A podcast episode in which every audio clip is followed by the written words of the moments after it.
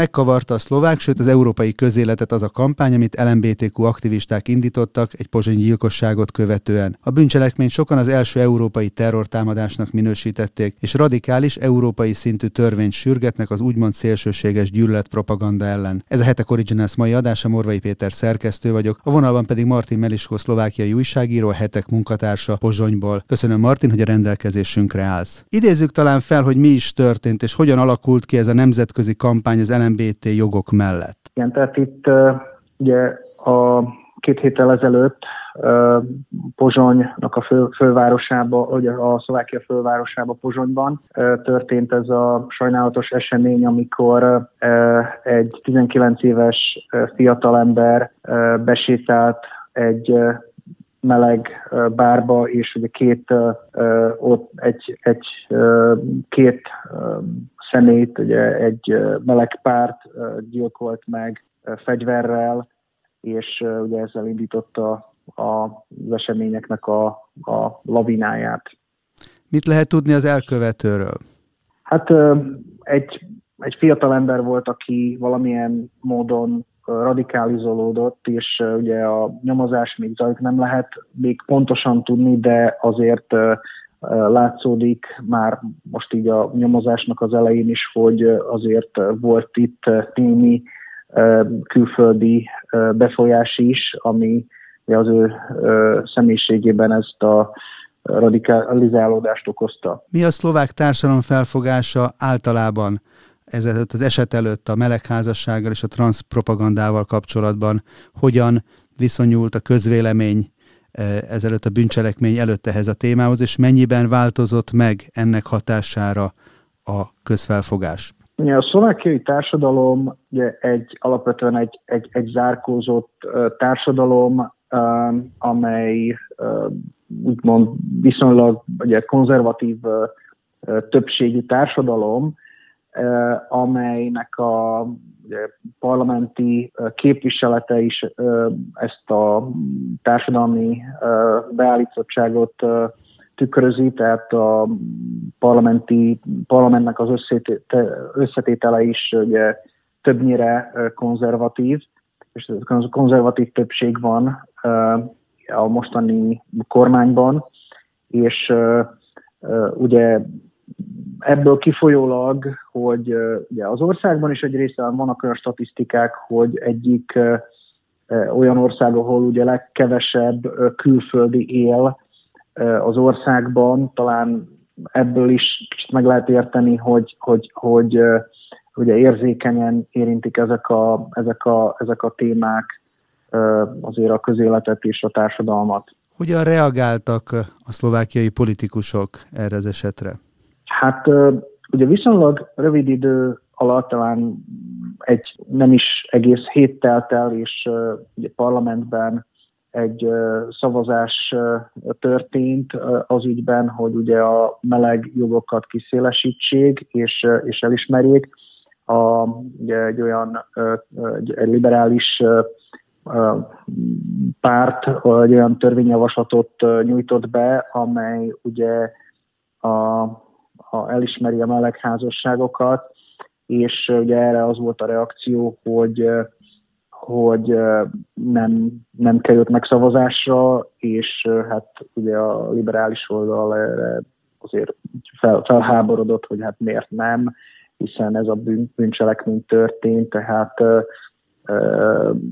azért, azért egyértelmű volt az, hogy, hogy az az álláspont, hogy azért ez jó rendben van, hogy, hogy ez az eset megtörtént, de azért ez nem, nem jelenti azt, hogy az egész társadalmat most meg kell változtatni, és, és ugye azonnal kiszélesíteni a, ugye, ezeket a jogokat, ami alapvetően ugye azért az egész egy, egy országos jellegű ügy, és és hát azért egy, egy sokkal nagy horderejűbb dologról van szó.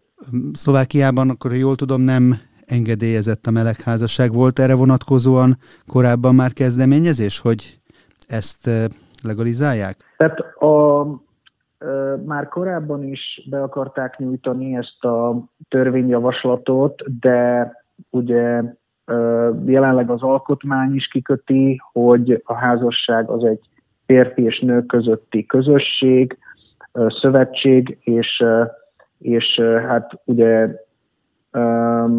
tehát eleve ez a javaslat készült, de most ugye az eset kapcsán előre hozták és be, benyújtották parlamentbe. És nem csak Szlovákiában, a szlovák parlamentben lett ez téma, hanem az Európai Parlamentben is, ahol Strasbourgban el is fogadtak egy nyilatkozatot, állásfoglalást a szexuális kisebbséghez tartozók fokozott védelmével kapcsolatban a gyűlölet és a gyűlöletből elkövetett bűncselekmények megelőzése érdekében. Ezzel a kommentárral készült ez az állásfoglalás, amit 447 szavazattal, 48 ellenében és 45 tartózkodás mellett fogadtak el az EP képviselők. Hogyan indult ez el Szlovákiából, indult a kezdeményezés ennek a Strasburgi állásfoglalásnak a meghozatalára, vagy ebből már nemzetközi összefogással lett ilyen ügy? Én úgy értesültem, hogy Szlovákiából indult, tehát egy a liberális EU parlamenti képviselő nyújtotta be ezt a javaslatot, és ugye nagyon nagy támogatottságot élvezett ez a javaslat rögtön az elejétől kezdve, úgyhogy úgy látom, hogy lavinaszerűen elindultak itt a, az eset kapcsán a, a, az események, ugyanis ezt a bűncselekményt ugye elsőnek, vagy egy, egy, egy első ilyen jellegű, ugye a, a meleg kisebbség ellen elkövetett terrortámadásként nyilvánították, és hát látszik, hogy ennek a, az országon túl mutató jelentősége van. Talán akkor ezt az esetet akarják egyfajta ilyen szimbólummá emelni, ugye közismert, hogy az Egyesült Államokban a meleg aktivistáknak az alaphivatkozása az 1969-es Stonewall-i razzia, amely során akkor az, a rendőrség akkor egy drogpartit ellen lépett föl, és egy dulakodás sebesülésekkel járó dulakodássá fajult az eset, és ez lett azóta az a kiinduló pont, sarokpont, amit a meleg mozgalomnak a szimbólumaként tekintenek, és Európában nem volt eddig ilyen sarokpont. Talán most akkor ezt a pozsonyi esetet próbálják meg erre felhasználni. Úgyhogy mindenképpen ezt szeretnénk mi is az adásunkban folyamatosan nyomon követni.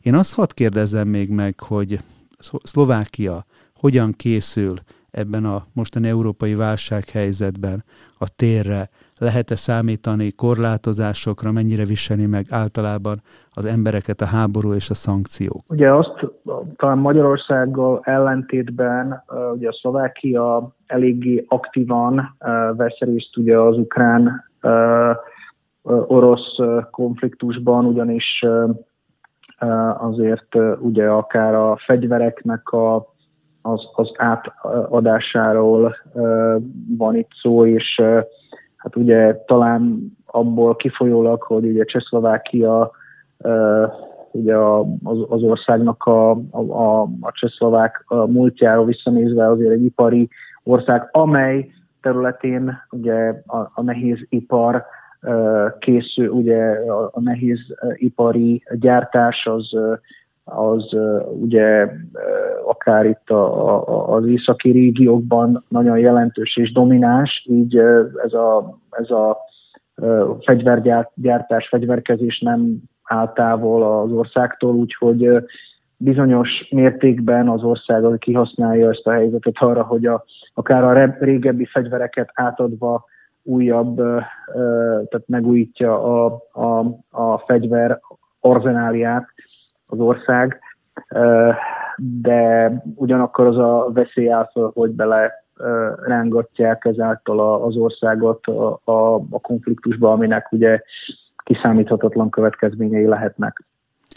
Köszönöm Martin Meliskónak, hogy rendelkezésünkre állt Pozsonyból. Külön köszönöm azt, hogy magyarul beszélgethettünk. Továbbra is figyelemmel kísérjük a genderjogok kiszélesítéséért folytatott európai kampányt, ami a háborús válság idején is új lendülettel zajlik. Kérem, hogy iratkozzanak fel csatornánkra, hogy értesülhessenek új adásainkról.